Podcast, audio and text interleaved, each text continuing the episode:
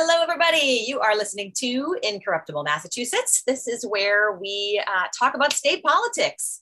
Uh, we talk a lot about why it's so broken, what we could have here in Massachusetts if we fixed it, and how you can get involved. And today we are going to talk about the budget, uh, the Massachusetts state budget.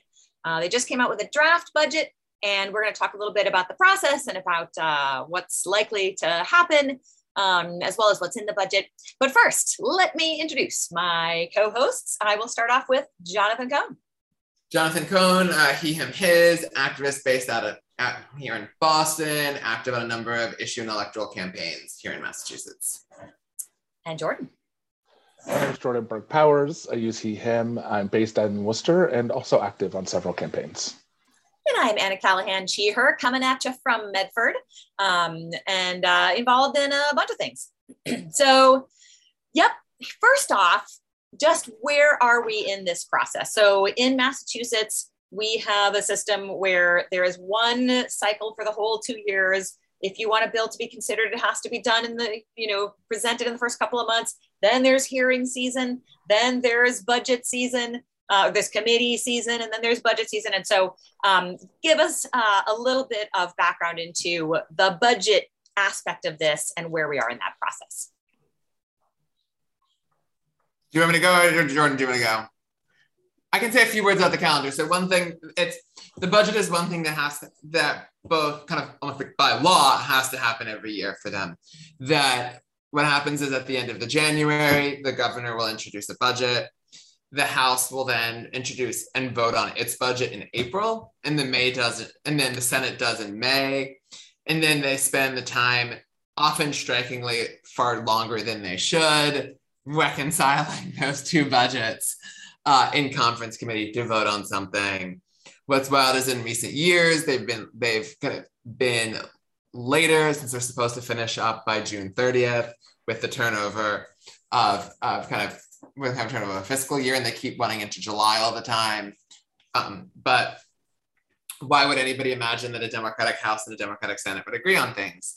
Uh, there go. So we're, where we are now is that last week that the House released its budget. We voted on next week with the week where we're where we're meeting, not necessarily when you're listening, is the week of school vacation week in Massachusetts when they're off. But then you have a number of amendments filed by state reps of things that they want to try to get get into the budget and then they'll have it likely over a series of days next week will be addressing them in some way or another. Uh, we can talk more about that later before voting on the budget that then goes on to this then and then activity goes to the senate. It ta- ends up taking up a lot of um, air let's say in the legislature that when it's during the budget period they just don't like doing other things because like heaven forbid they do multiple things at one time which they can often do when they so choose but it is often also used as an excuse for not doing things that aren't the budget. So Jordan, we have yep. yeah go ahead. Hey, anything you want to tag in on that? No that's exactly right and i think um, you know the, the thing that's different this year about the budget that's uh, different from other years is that other um, House Ways and Means chairs have just copy and pasted what what Baker did. So, what do I mean by that? I mean they'll literally just copy and paste his budget. They would take a couple hundred million out, and then they would bring legislators in, and that's where they would do this thing where they basically give legislators their pennies of the budget and say like, we'll give you each one of the 160, usually mostly the Democrats. We'll give you a little bit of money so you can say that you got a park or you know help with the school whatever your whatever your pet project is in your district. And this is the thing that i would say legislators most if you if you talk to them they would most be like you can't get rid of me. I'm super important. Look at this pennies i got. And this is and this is a silly idea because everybody gets it. That's how this that's how our state house works. They go in they make a request. There's a little bit of money set aside that's just basically a slush fund that allows them to then get their pet their pet projects locally. I'm not against it. Legislators who live locally know what local projects need a little bit of money. It's a good way to ensure that that you know park that actually needs to get done gets to the top of the list. Right? It's not a terrible thing, but it's not real. It's not. It's not a substitute for real substantive addressing issues that we have before us. But this budget's different. It's not a copy and paste from Baker's budget. It's its own budget.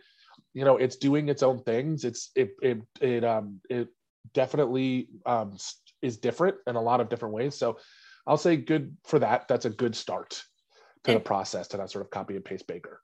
And by the way, when you say, "Oh, there's a hundred million dollars," that's like you know just little pennies for people to to have in a slush fund. It's a fifty billion dollar budget. Right? So right. 100 million sounds like a lot of money, but like in terms of a state budget, 50 billion dollars is a lot of money and 100 million in there is is pretty small potatoes. Yeah, as a discretionary fund. Uh, right, and I think importantly, and it shouldn't be more than that. Like it's not. It's a, I think it was like 300 million. It's not a lot. If you think about like there's 160 reps. There's you know all of them have 351 towns. Right, that's like basically, you know, that's basically like a million per town. Like that's not actually a lot. That's maybe one project, right? You can get a park for that, but not much else, right? Like it's just it's actually not that much money. So, you know, I think like everybody, it's good that they do it. It's not, I'm not against it. It's just it's not, it is it, to your point, it's such a small part, it's a drop in the bucket of the actual budget as a whole. Um, and when you think about it spread across 351 towns, it's not actually a lot of money. Yeah. So in the past, there has been very little for legislators to actually change and do and decide in this budget, um, which is why we have an entire podcast about amendments. We'll talk about that in, in a second. But, uh, but that's a whole other thing that we're about to discuss. But before we get there, let's talk a little bit about uh, you know what in this budget is like unexpectedly good and I'll I'll jump in with one. You know, I think um, there are so many things in our um, prison industrial complex. There's so many things about being incarcerated that have to change. Um, I mean, it's the list, list is so ridiculously long, but um, among them are things like you know prisoners are uh, charged for all sorts of things that should be free. They're, for example, they're not fed enough food, and then they're charged ridiculous amounts of money to buy food at the commissary. Um, they are charged ridiculous amounts of money to have a phone call with their loved ones. Um, and so, one thing that did change um, is that there are now in the budget is um, eliminating fees uh, for phone calls. Um, so there are now going to be no cost calls. And I imagine that's an unbelievably minuscule, tiny portion of the budget just to pay for the phone calls. Um, but wow, hallelujah. Thank you. At least we got that one thing. And it's kind of a surprise. So I think we're really happy to see that. It's a big surprise and it's a good thing they're doing. Um, there's, you know, it's all the things that the legislature doesn't want to do. It's caring for people who are at the margins. It's taking on very large corporations who make a lot of money off the poor. I mean, this is a huge industry with large corporations that they are bankrupting essentially, if at least from the state of Massachusetts. And also, you know, on the positive side, it's even for people on the off chance that the police actually captured the right person and put them in jail, which is suspect at best. Um, you know, what we know to be true is that for people who are battling addiction, battling on being unhoused, battling some of the mental health um, things that and and are the reason people end up in prison, being able to talk to loved ones is the number one thing that tethers them to the outside world. The number one thing that can encourage people to not end up back in prison is having strong ties to family and friends, people who will bring them back into community once they are out and help them manage whatever crises they're going to be going through. And so having people then pay having poor people pay money they don't have for phone calls they can't afford only creates barriers and, and increases recidivism. So this is just an all around good policy. Um, if you care deeply about these folks, if you care deeply about people, and even if you don't, if you just want to save money and don't want people to go back to prison, it's just a good policy. Like it's a good policy. We know um, from several studies that it's really effective. So big on them for doing that. Um, there's some other good stuff in there that I was surprised to see myself. One of them that they're touting is um, you know increase uh, increase funding for childcare. I think that that's really good. It's a far it's again a drop in the bucket. It's thirty percent of what um, thirty percent increase what they're doing. It's a small part of what they should be investing in childcare, but you know, it, it does, it will raise wages and help out a little, ease some of the increase in costs of childcare.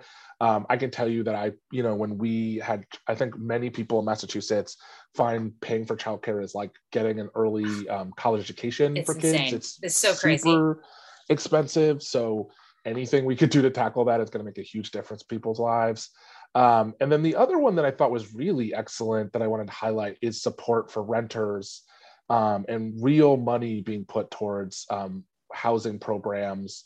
So rental assistance and programs to help people become housed. Those are actually trying to tackle some of the problems that people have. Again, it's the after after decades of not doing the right thing on these issues, it is not enough to go back, but it is a right, it is a un, unquestionable big step in the right direction. Like I think those are good things that they've done.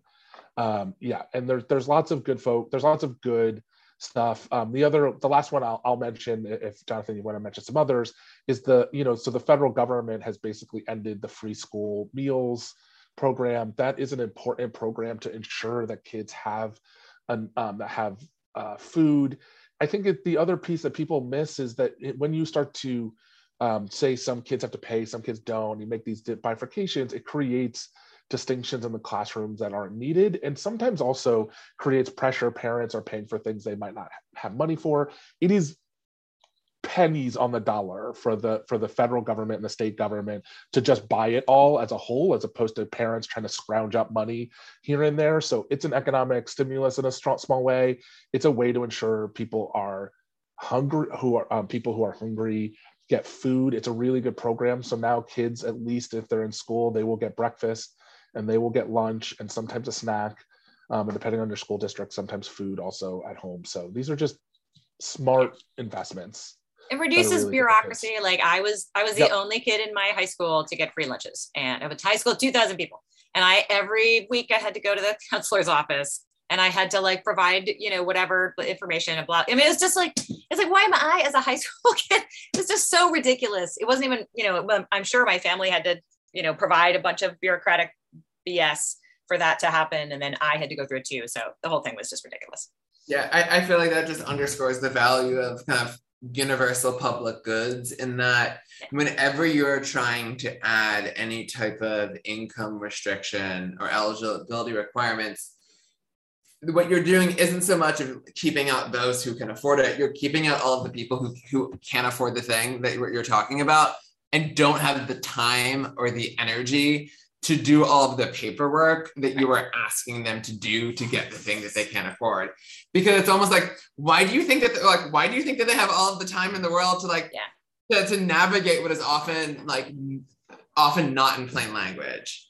Paperwork. And so rather than creating it, it's kind of speaks to the general problem is that when you end up having things becoming very income restricted it's about viewing policy from the perspective of whom can let's say like a donor class had sympathy for uh, and designing policies that narrow their focus on that rather than what are the what are need needs that exist and how can we fill that in an equitable and efficient way.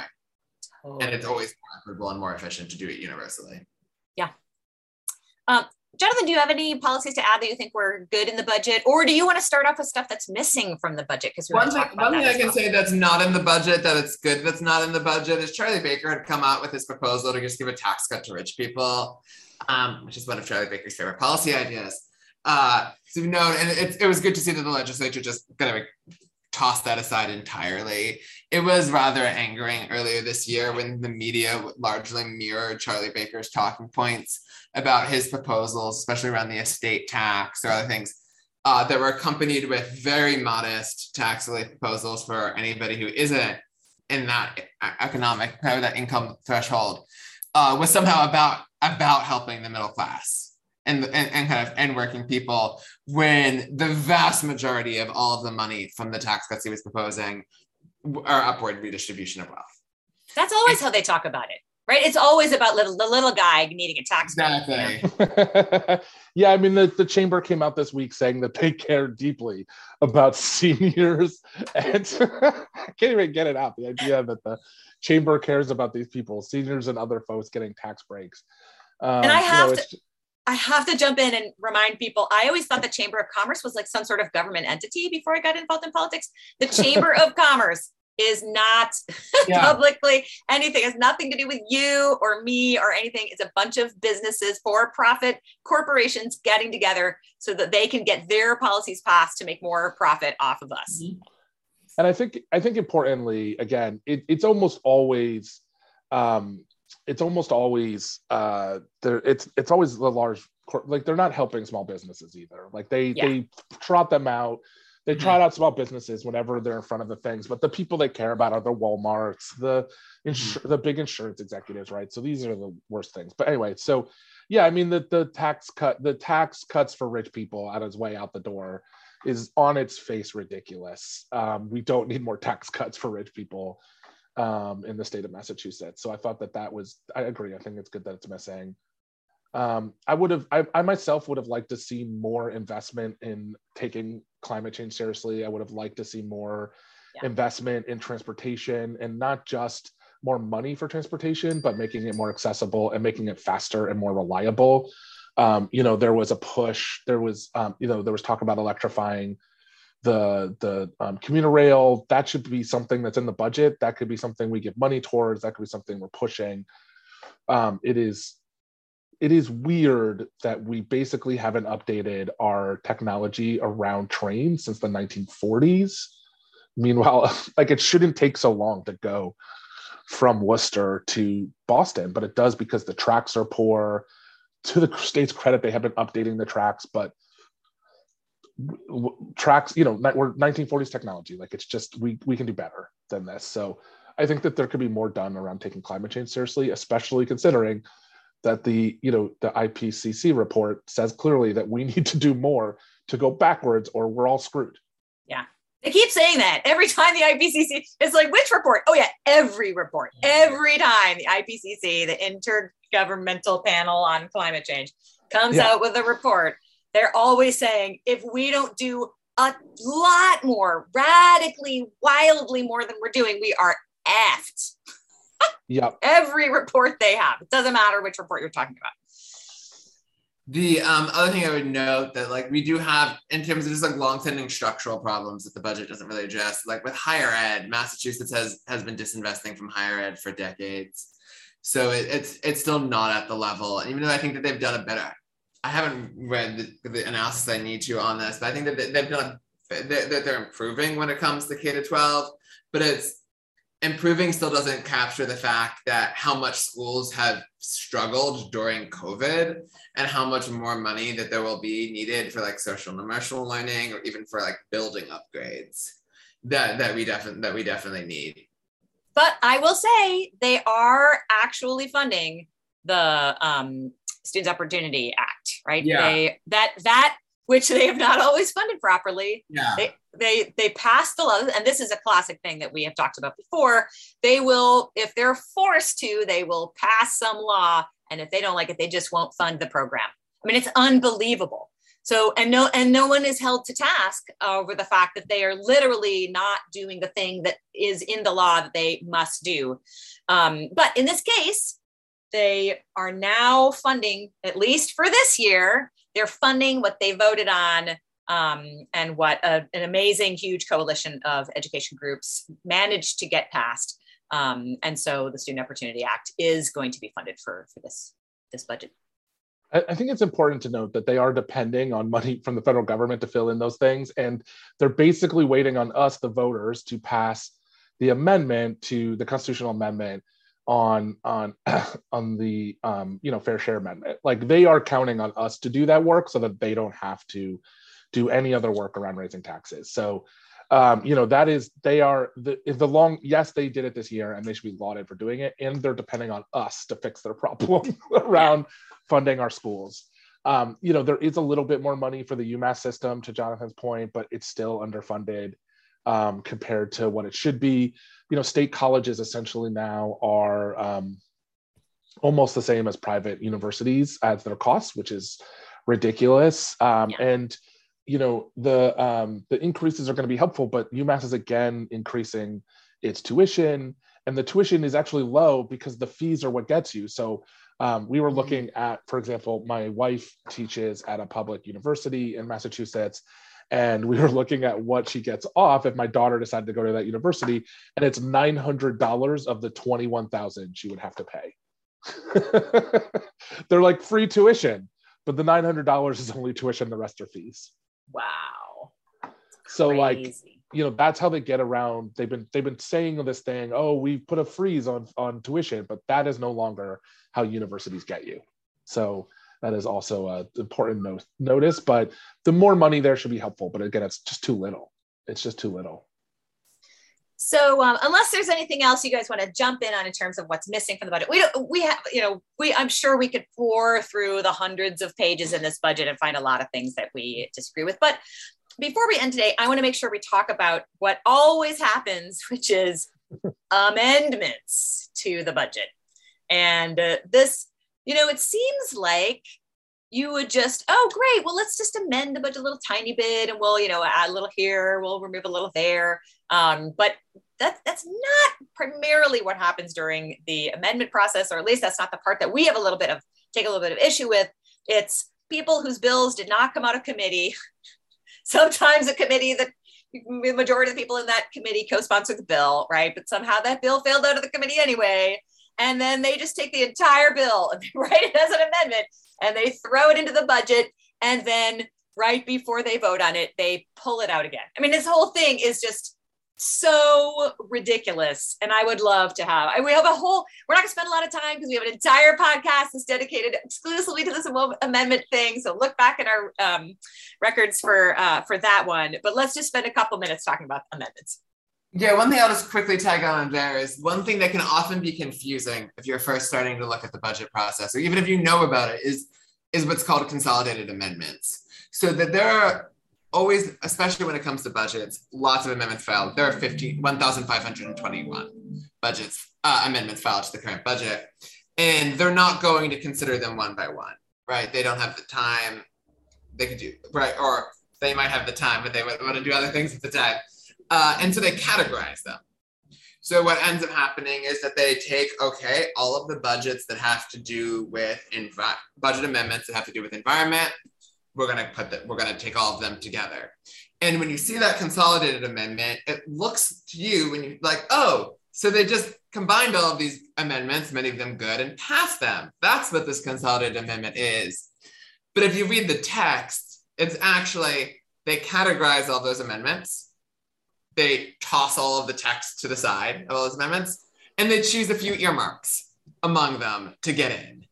And so it has it's something that can be very confusing at first because you think clearly all of those things that are bundled in that consolidated amendment must be in that consolidated amendment when it is really when it is not that at all and it's just a way of dispensing with them rather than meaningfully advancing them so by earmarks you mean they just pick like three or four out of you know exactly. 400 they'll pick three or four and the other ones basically get trashed. Exactly. You'll just see a few line items that they've added of like 20 million dollars for this park or some or whatever like uh, like that is all that actually ends up in it. And sometimes when people do file policy amendments as you're talking about they get consolidated into that amendment. It's like oh wow they just passed that. That's in that consolidated amendment no what they did is pass pass a park for some string parks are good they're just not they're not policy Jordan, I know you have many thoughts on amendments. yeah, I mean, it's just, uh, it just drives me crazy. um, you know, this thing will happen and we'll get all of these requests for amendments um, to support from activists to support amendments. And so the question I want folks who are listening to ask a question is, is this something that will actually be passed through the amendment process or is this just pie in the sky pretending to be moving on this issue and if it is a big issue that you want to move through the move through the budget the question you need to be asking advocates are is hmm. is the legislator actually going to make people vote on it or are they just going to dump it because mm-hmm. again per that longer conversation mostly what happens is they asked us to do all this work to get people to sign on and then the legislature and then the legislator themselves just agrees to not have anybody vote on it. So if nothing is proposed and nothing is voting on nothing happened. You may pretend something happened but nothing actually happened. Unless people vote on it nothing happened. So if people are being requested to to to at to advocate for things being added to the amendment, do some evaluations money for things that are like line item budgets right so for example i got we got asked to um, i was asked to support stuff um, supporting the unhoused that's likely to go in right like that's something you can advocate for um, you know uh, a couple hundred million dollars for here, a couple hundred million dollars for there. We should be asking our legislators to sign on to those. And those are things that might go in. But those bigger issues, those things that are just unlikely to go in, you should use your discerning thing about what the request is or maybe they are going to actually have to vote on it. And that would be fantastic. To be clear, I want them to have to vote on those things. I mm-hmm. think legislators should have to go on the record about their beliefs in policies. I think that if you are a legislator, you need to actually legislate. So we need to know if you support the things or not, like if you support these things to make people's lives better or not. So um, that's my that's my sort of shorter version of it. But yes, it does. The process drives me crazy. Um, it's like they pretend to legislate, we pretend to lobby them. Yes, exactly. Exactly. Except except that the people doing the lobbying aren't pretending, right? They're they're like actually taking time. No, I'm kidding. They're, yeah, they're no, taking time true. out of their days. They're taking time out of their work, taking time away from their families. They're like Yeah. doing this stuff, like adding things to their task, to their to-do list, and they're doing all this stuff with the belief that it will have an impact. Mhm. And so I want to I want to mention that um, Jordan, that's not just a task for the people being asked to lobby. It's also a task for these organizations that are asking people to lobby. So you know, if you have an organization, big or small, volunteer, you know, a small volunteer organization in your own town, or you know, an organization that's an advocacy organization for a specific uh, policy, any of those, if you are requesting that people spend their time, please check Mhm. in with the legislator in question and with others who are working on this policy to, to get an understanding is this is this even gonna go up for a vote? Because how often like nine times out of ten it doesn't or 6 mm-hmm. times out of ten or whatever like some majority of the time that amendment is never going to be voted on. And and people know that it's not going to be voted on. And so this request that you spend your time is actually just busy work unfortunately. Mhm. Yep. well uh, final words final words on the budget. Uh, when when is the process over? So the senate will do its budget in may and then is supposed to be voted on in june but sometimes it gets pushed to july so we can look forward to hearing these requests throughout the process is there anything else that uh, we want to throw in about the budget before we close up for today I think we covered. I think we covered the main the main things, but just in general, uh, that if there are specific requests that you have of your legislators, always they work for you. They should have. They should. They should listen to you, even if they don't. indeed wonderful thanks so much everybody we'll see everybody next week yeah.